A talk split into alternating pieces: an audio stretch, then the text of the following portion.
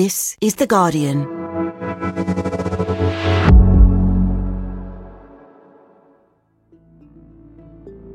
Today, allegations of killings by guards on one of the biggest pineapple farms in the world.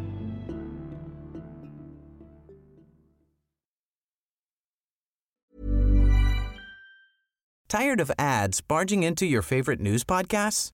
Good news. Ad-free listening is available on Amazon Music for all the music plus top podcasts included with your Prime membership. Stay up to date on everything newsworthy by downloading the Amazon Music app for free or go to amazon.com slash news ad free. That's amazon.com slash news ad free to catch up on the latest episodes without the ads. Before we start, a quick warning. This episode contains descriptions of violence.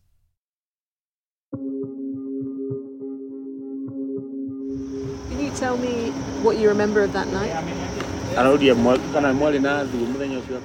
So I'm speaking through a translator to a man I met near the town of Thika, which is about an hour northeast of Nairobi. Emily Dugan is a senior reporter with The Guardian. And for the past few months, she's been working on a story with the Bureau of Investigative Journalism. So one night in August last year, he was doing something that a lot of men in the area do. He was going to steal pineapples from a huge farm that dominates the local area. So they went to the farm at around 10 p.m. and they managed to get the first harvest. In groups at night, men make their way into the plantation and they harvest pineapples, carry them off in sacks, and then go and sell them on the highways. In his group that night was a 22 year old man called Stephen Thuo Nyoiki. And after a successful first haul, they then decided they were going to try again for a second time and made their way back to the farm. And as they were on their way out, they had a loud bang. So they dropped the cargo and everybody ran their way. But Thuo was the last in the group. He looked back, saw the guards with torches, so they ran their way. Then the guard, there is a voice, there is a hoarse voice that they make. Shika, kamata, ua. Catch, catch, kill. Catch, catch, kill. Yeah, shika, kamata, ua. So when they heard the guards, the men ran. And then Stephen's friend claims that he went and hid in a bush. And he says he saw Del Monte guards um, in green uniforms beating Stephen with long wooden clubs called rungus. So the way he describes it is that after around half an hour of beating, Stephen just stopped shouting and his motionless body was carried into the back of the guard's Land Cruiser. So he says he saw them, took the body and put it inside the vehicle. And they went towards the highway, towards Thika. The next day, Stephen's body was found dumped face down by the highway. His forehead had been caved in, and his throat had been strangled with a wire. The man in Stephen's group has never spoken out publicly before about what he said happened that night. And when we asked him why, he said he was just too afraid to go to the police because he'd been stealing himself and he worried about the repercussions. You know, if you go and report to the police, you'll be arrested immediately.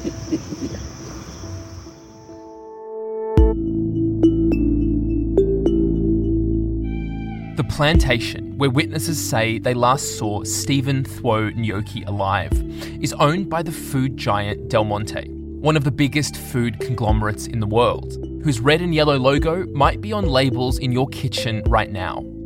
The farm exports tinned pineapple across the world, and it's a target for theft by locals. That's why the guards are armed with wooden clubs, which are legal and common in Kenya.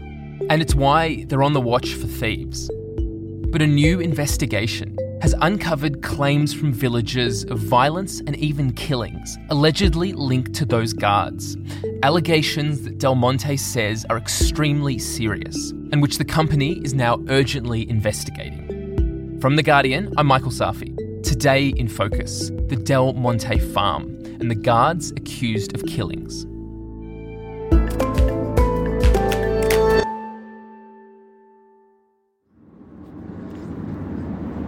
So, Edwin, where are we now? Now we are on the main highway between Thika town and Kabati. and this is where most of the Del Monte farms are, are situated, just along the road. You can see there's bushes, then pineapples, then bushes, then pineapples. Emily, you recently came back from Thika, a town in Kenya. Tell me about it. What kind of town is it? Well, yeah, it's just if you drive around an hour northeast going out of Nairobi, you get to Thika, and it's like the town is totally dominated by Del Monte. So, first of all, you start seeing the kind of Del Monte signs, you know, those kind of bright red, white, and yellow signs. And they've got like an official shop selling produce. And then after that, you suddenly start seeing the farmland and it's pineapple plants. I mean, as far as you can see in this kind of lush green vegetation and very deep red soil. And I went there recently with Edwin Okoth, who's a Kenyan reporter who'd been looking into the farm for the Bureau and was showing me round. The farms are always occupied in one way or the other, so there's no season for the pineapples. One side is planting season, the other side is weeding, the other side is harvesting. And so it's it's all year round kind of harvesting going on. So although you've got this vast developed farm sending pineapples around the world, Thika itself has a lot of poverty. I mean, you see people who don't appear to have any work to do, who are kind of struggling to make ends meet. Um, and that's all going on alongside this enormous farm. And when you say the farm is enormous, what are we talking here? How big is it? It really is massive, right? We know that it's at least 40 square kilometres, which, is, if you think about that, it's it's the size of a small city. Um, it covers two counties, uh, four parliamentary constituencies, and for the people living around it, that means it can just feel a part of their lived environment. So it's like there are villages and towns, and and people have to travel through the farm to get to where they live, um, and so there are kind of public roads going through it you know, you've even got a police station situated uh, on the farm next to a public road. You've got schools, medical centres. I mean, it's yeah, the infrastructure within it is is massive. I mean, this doesn't sound like a farm. It sounds like it's its own kind of city. Yeah, it's interesting, and and you know, you'll be in a little village nearby, and you'll suddenly realise that this road you're driving through is actually driving through the plantation itself and and you know pineapple plants are, are, low to the ground so at times it can it, it can kind of almost blend in with the with the ordinary landscape and tell me about Del Monte itself. What kind of company is it, and how important is this pineapple farm to the Kenyan economy? So, Del Monte is a colossal multinational corporation. I mean, the brand has recognition all over the world. If you walk into a supermarket today, the chances are you're going to see Del Monte pineapple. It takes well over a year for a pineapple to reach perfect ripeness. The man from Del Monte knows that moment.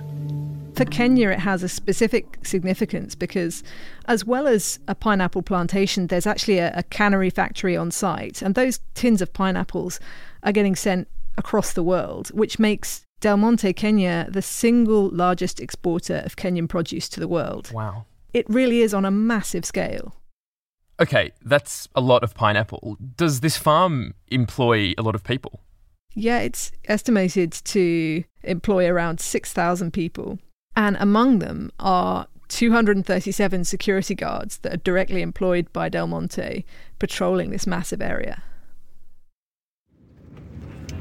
say just ahead of us we can see uh, a Del Monte security van. It looks a bit like a military van. They've got like dark green uniforms and a Del Monte branded cap. Yeah, yeah, yeah, yeah. That's the Del Monte branding car.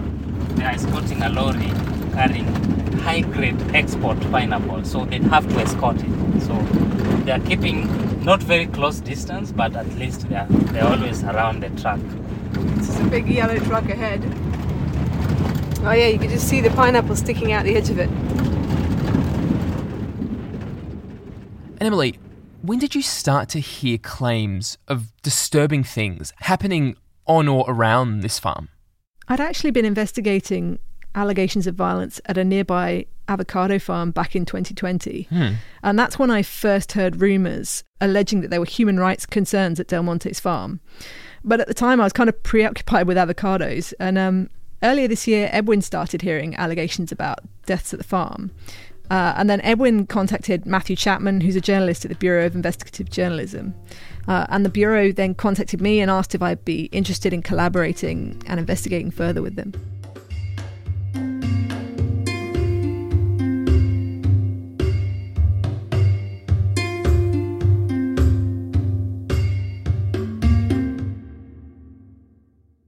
Emily, tell me about this pineapple theft. It sounds like it's a pretty widespread practice. So, on the main road that passes by the farm, whenever you get to a, a little town on that road, it doesn't take long to see pineapples for sale on the side of the road. And apart from the official Del Monte shop, there isn't really fresh pineapple sold locally. Hmm. So, generally, if you see a pineapple for sale on the roadside, you can be pretty sure that they're taken from Del Monte. And so, is that hard to do? Is it hard to steal pineapples from this farm? In some ways, it's not as hard as you'd think. Given the scale of the farm, part of me was expecting to find, you know, high fences and razor wire. But, you know, you go along the main road and the pineapple plants are right there. There's no, there doesn't appear to be any fence at all. And so the temptation to go in is, is really high. Hmm. When you have a farm that's this big and it's exporting produce around the world, there'll always be people who especially in an area you know like Thika where there is a you know a lot of poverty there will be people who feel it's kind of a victimless crime. They can grab a few pineapples and and sell them on and make a little bit of money. Um, and there are signs of that all around. You know if you drive on the main road past the farm you can see little groups of people selling pineapples. Um, and you also sometimes see guys on motorbikes carrying sacks of pineapples that don't look like the official Del Monte trucks. Um, and the men were pretty open about how regularly they did this. You know, they told me that they were basically trying to steal pineapples every other day. And most of them had families that they were trying to support. So can you tell me why do you go to the Del Monte to take pineapple? muthia Del Monte wiya mana nathi niki Nĩ mathĩna marĩa hari makoragwo. mwari ũyũ ũrĩa wĩ Ũguo wothe nĩ- so they say they go to the farm mostly because of poverty they, they have they have no job to do around. Their mm, parents Matikoo are nginya poor. Aciari na amwe nginya matikoragwo na aciari eh. so and unemployment is the main issue. Mm-hmm. And uh, with unemployment comes the poverty. You know, I was quite shocked to hear that one of the men I was speaking to said that he started stealing pineapples when he was only eight years old. Wow. He would walk into the farm, take a handful of pineapples, and then sell them by the road for about 30p each. He says when, when they were kids you'll only go pick like three pineapples you come sell and get your get to buy yourself some food Yeah. the children from the well-up family, as he says, they don't steal. So the main driving force is unemployment. So, of course, while there will be people who just steal one or two, there are groups of men, mostly young men in the area, who do go on organised raids and they'll, mm. You know, come together in a group on motorbikes, drive to the farm. They'll try and fill their sacks as fast as they can with pineapples and then uh, send a message to get the motorbikes to pick them up and drive them out again. You know, it is relatively organised. And how big a problem is this kind of theft for Del Monte? Well, in terms of its effect on the bottom line, it's hard to tell the scale of it. But certainly, the issue of theft is, is massive for them and for other farms in the area. And you said that there were more than 230 guards operating on this farm. What are they supposed to do if, if they catch people stealing pineapples? How are they, they meant to deal with thieves? Well, if Del Monte security guards find a pineapple thief, they're allowed to apprehend them and take them to the police. And for the process of doing that, they're also allowed to be armed with wooden clubs called rungus, which are like these big, long wooden staffs. And we do know that at times um, there can be violence from thieves too. We, we've heard reports of pineapple thieves going in and throwing rocks at the guards. And a local police source I spoke to told us that one of the guards had lost an eye. So, look, there's definitely tension, and there definitely are reasons why Del Monte security guards might feel on high alert, for example, when a you know if pineapple thieves came in.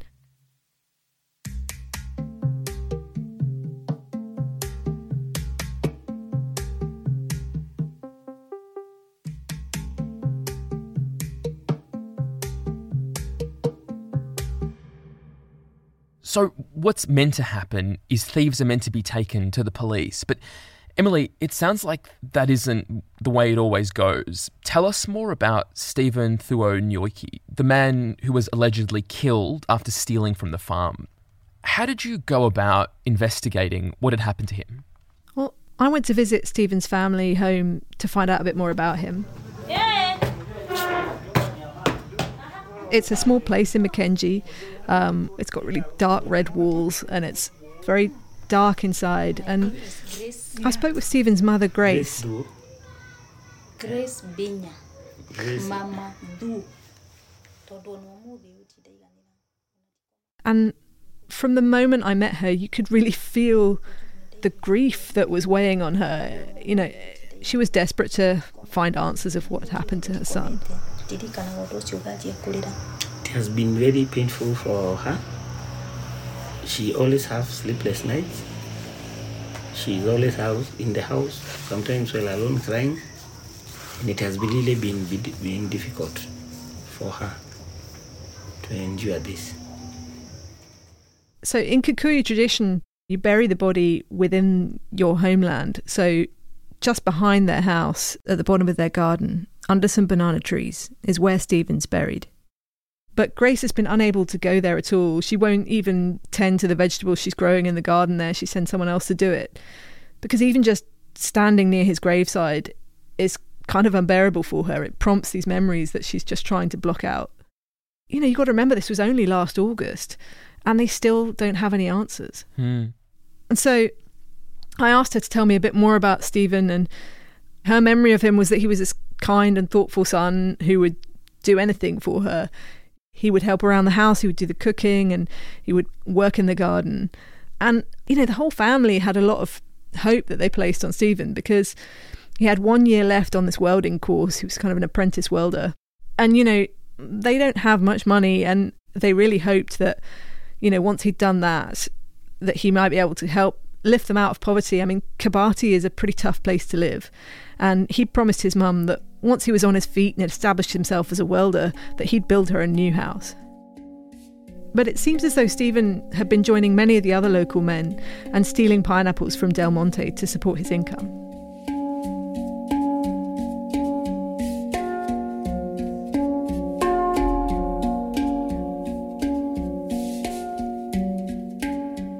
Emily, what did Grace tell you about the day that she found out that Stephen had died? Well, she really struggled to talk about it. You know, you could really tell it was hard for her. But she, she told me that that night he hadn't come home, and in the morning she got this call. One of the boys who were with uh, Stephen called her and told her to come to the main road where the body was, but didn't tell her what exactly she was coming to do. But she had a, a sense that something was really bad, and she concluded that you're calling me because my son is dead. Mm-hmm. And she didn't even go to the scene. She just fainted and ended up in the hospital. And you spoke to Stephen's father, Joel. What did he say? Yeah, he said pretty bluntly that he believes the Del Monte guards simply don't value the lives of local people. No, no, no, no. Makoragwo na bata na matunda. They don't have value for for life. What they value most is the pineapple.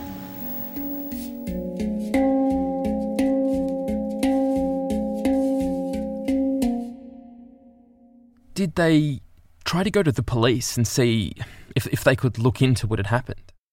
Yeah, I mean, after Stephen's body was found, I asked Joel how the police responded. So he says uh, once he reported to the police, they came to the scene, uh, took pictures, did all the analysis, and uh, once they dropped the body at the morgue, that's it.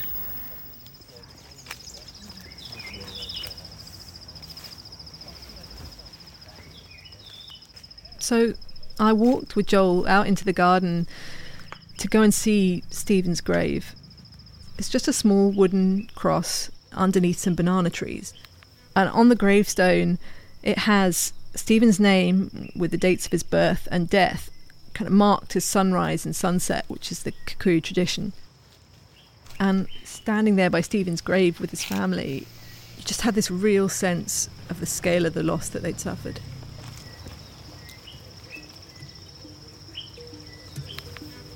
Coming up, more questions about the actions of guards on the Del Monte farm, the company's processes and due diligence, and the legal firm trying to get answers.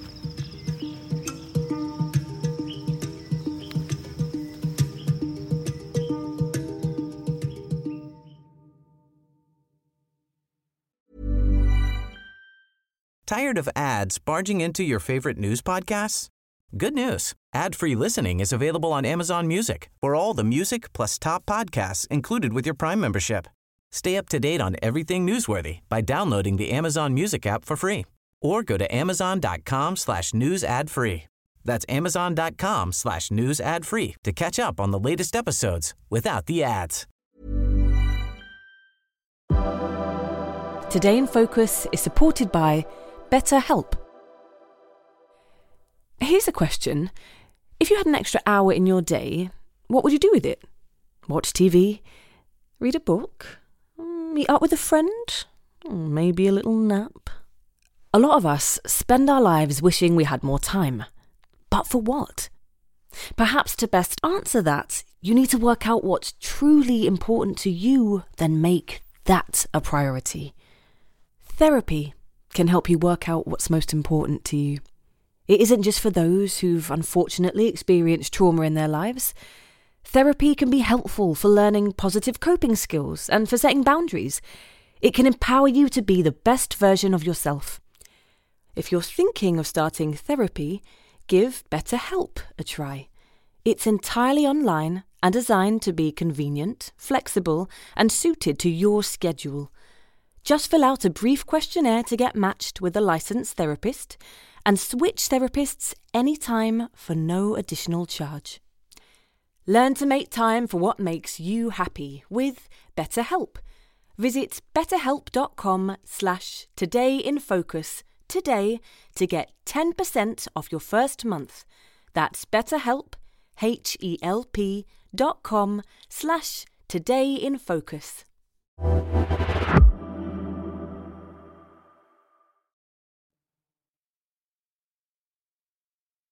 Emily, we've been hearing about Stephen Thuo Nyoki, whose body was found last August on a road running alongside a Del Monte farm in Kenya.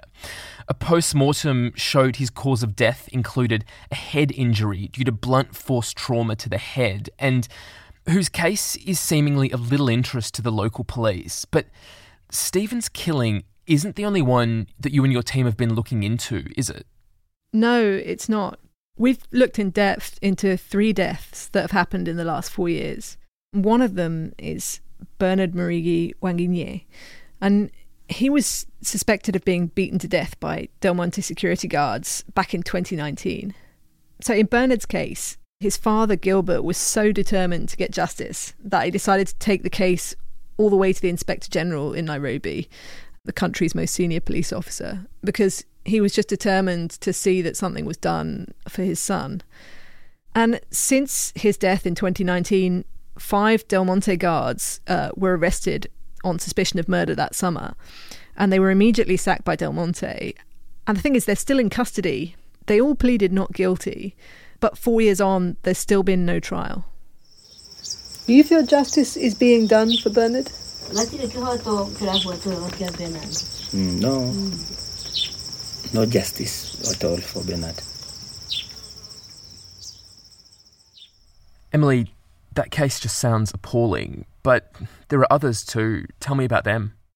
So, another case we looked at is a guy called John Rui Carrier.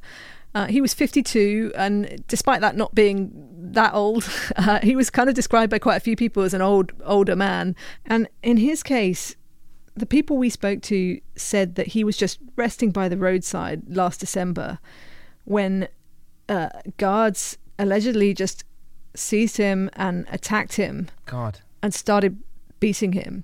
And what people said is that he was literally just sleeping there where he sold, he used to sell grass to passers by, like long grass. It's the kind of grass that people use to feed their cattle. Mm. And we went to the place where we'd heard that Rui had been attacked. Uh, and it didn't take long to find people who said they saw what happened that night. Rui started screaming. Yeah. Uh, and then when he heard that, he ran away. And then he had them being lo- loaded into the, Yeah. the Del car. And then they sped Mpaka off. wanakanyangwa mtu ndani. They were being stepped on when they were already inside the car. They were being stamped on in the Yeah, car. like, yeah. like that. John Rui Carrier was convicted of pineapple theft. And then a week later, he died on the 28th of December, having collapsed in the prison. The pathology report gives the cause of death as head injury due to multiple blunt force trauma to the head, with abdominal and multiple soft tissue injuries. So, what we know is that a week after John was with Del Monte guards, he died of injuries caused by blunt force trauma. These allegations that you heard, were they just of killings or were there other crimes that were also being alleged? Yeah, we also heard about um, people alleging assaults by guards that ended in, you know, serious injuries. So back in 2021, there was an incident where a minibus carrying 14 people home from a, a dowry party, which, you know, is a big family party where the two families get together and all dressed in their best party clothes. And these 14 people on a minibus had stopped on a road through the farm. I spoke to three of the passengers on that minibus, and they described how their driver had stopped to mend a headlight on a road that passes through the farm. And the passengers had got off, and some of them had used the toilet. And then suddenly they said guards emerged from the field and started beating them with rungus, these big wooden clubs. God. So they described the guards hitting people in the group so hard that one man told us about how they broke his leg.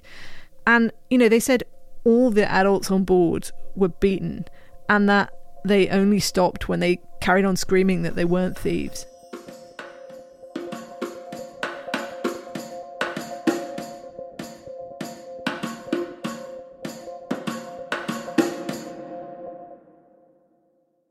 Emily, these allegations that you've gone through are just shocking. Is anything being done about it? So, the British law firm Leigh Day have actually picked up on this. They've recently sent a legal letter uh, on behalf of 134 people kind of living around the farm, alleging serious harm at the hands of the guards employed by Del Monte. And so, what has Del Monte said in response to these allegations? We spoke to Del Monte about these allegations, um, and they came back with a response saying, We take these allegations extremely seriously and have instituted a full and urgent investigation into them. We're committed to constant improvements in the way we operate to adhere to the highest international rights standards in all our businesses. It's also understood that Del Monte says it's planned or Im- implemented improvements into its security, including updated radio communication systems, training guards in new formal rules of engagement, and enhancing formal processes around allegations of violence. What do you think that justice could look like for these families? I think for a lot of families, what they'd like is to see the justice system actually addressing this. So, to see in the case of Stephen Thuo Nyoki's family, they, they, they say that the police really haven't looked into this properly. And certainly, there have been no arrests in connection with his death that we're aware of. So, some of this is about the Kenyan justice system actually addressing what's happened. To ensure that uh, there is justice, he says he would like to, to get those who killed the boy and action taken against them. What about Kenyan human rights groups, civil society? Like, are these cases on their radar? So, since we published the articles, Kenya's national human rights body has actually come out and said it's launching an investigation into the allegations. These allegations will shock a lot of people, including those who stock Del Monte products from this farm in Kenya. How have supermarkets responded to your investigation? Well, Tesco came back and said it had suspended orders on all products sourced from the farm until an investigation was concluded. And the British Retail Consortium, which represents most British supermarkets, said that they welcomed Del Monte's investigation into the appalling allegations uh, to delve deeper into the broader context of the crimes and their commitment to constantly improving their working practices. They also said that protecting the welfare of workers and respecting communities in supply chains was fundamental to their members' sourcing practices, and that any practices falling short of their high standards were not tolerated. You told me that you first heard about this story when you were covering alleged abuses on another farm, one that grew avocados.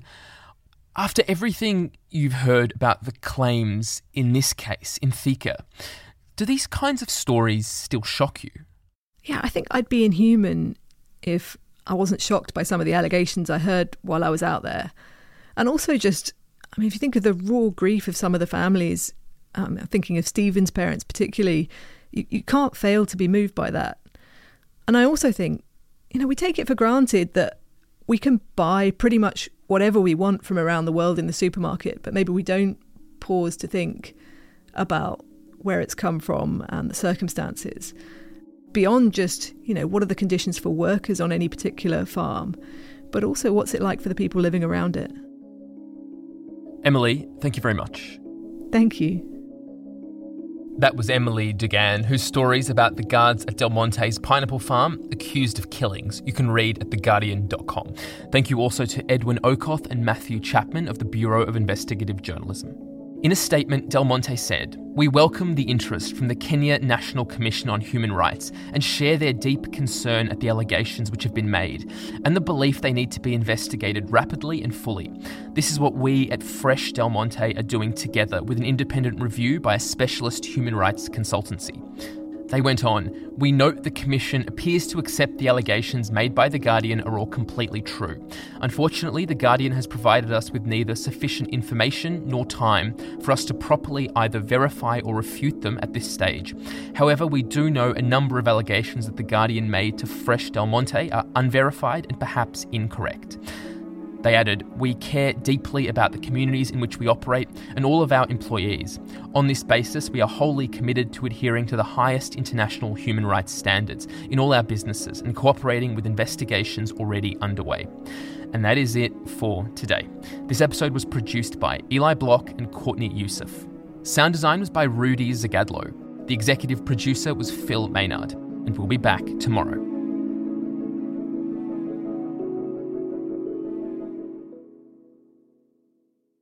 This is The Guardian.